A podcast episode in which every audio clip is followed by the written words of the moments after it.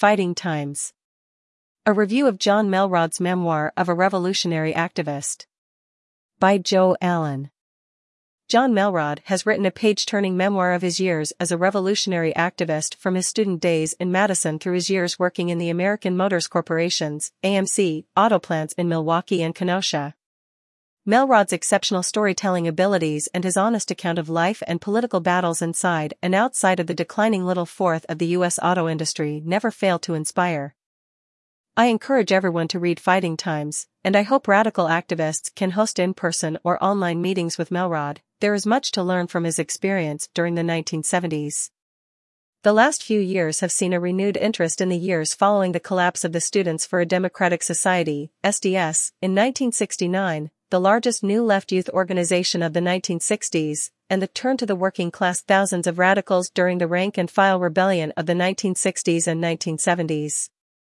Articles by veterans of the 1970s recounting their experiences and lessons for today's activists have appeared regularly and are available here, here, and here.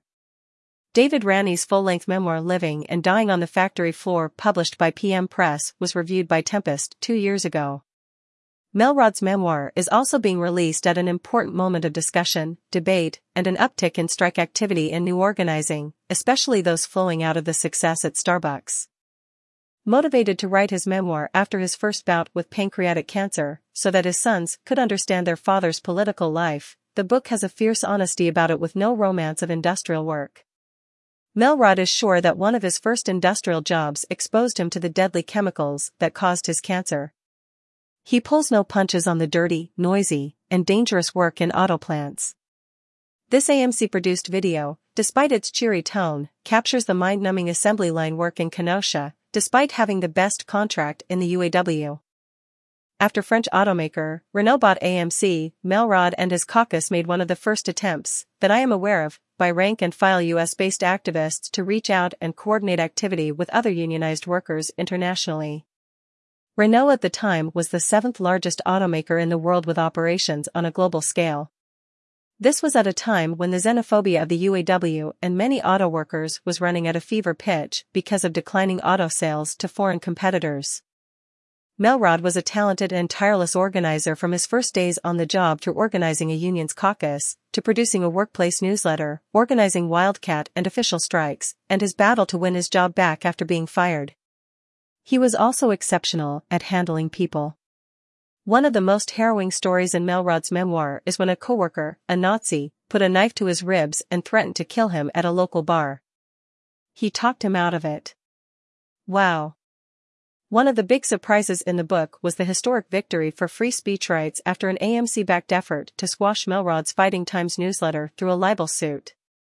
AMC lost the suit.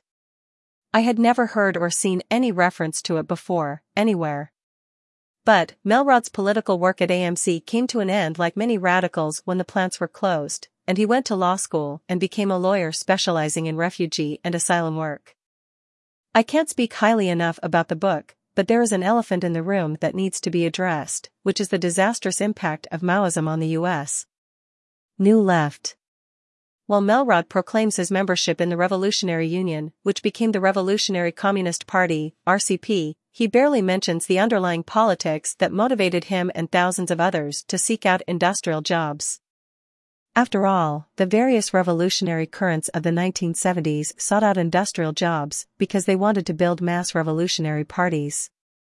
The RCP today is an absurd, tiny sect around its aging, eccentric leader Bob Avakian, but in the 1970s it was the largest of the Maoist groups or what they would have called themselves at the time anti-revisionist, who sought to supplant the U.S. Communist Party as the biggest party on the left. Maoism had a revolutionary elan to it primarily because of the impact of the Chinese Cultural Revolution that swept across the globe from 1966 onward and appealed to radicalized students as an alternative to the tired, orthodox communist parties. And, the Maoists were ambitious.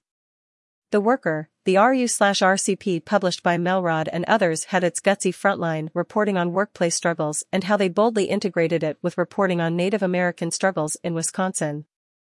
Yet, the cult-like devotion to Chinese communist leader Mao Zedong and the totalitarian state that he led with disastrous consequences.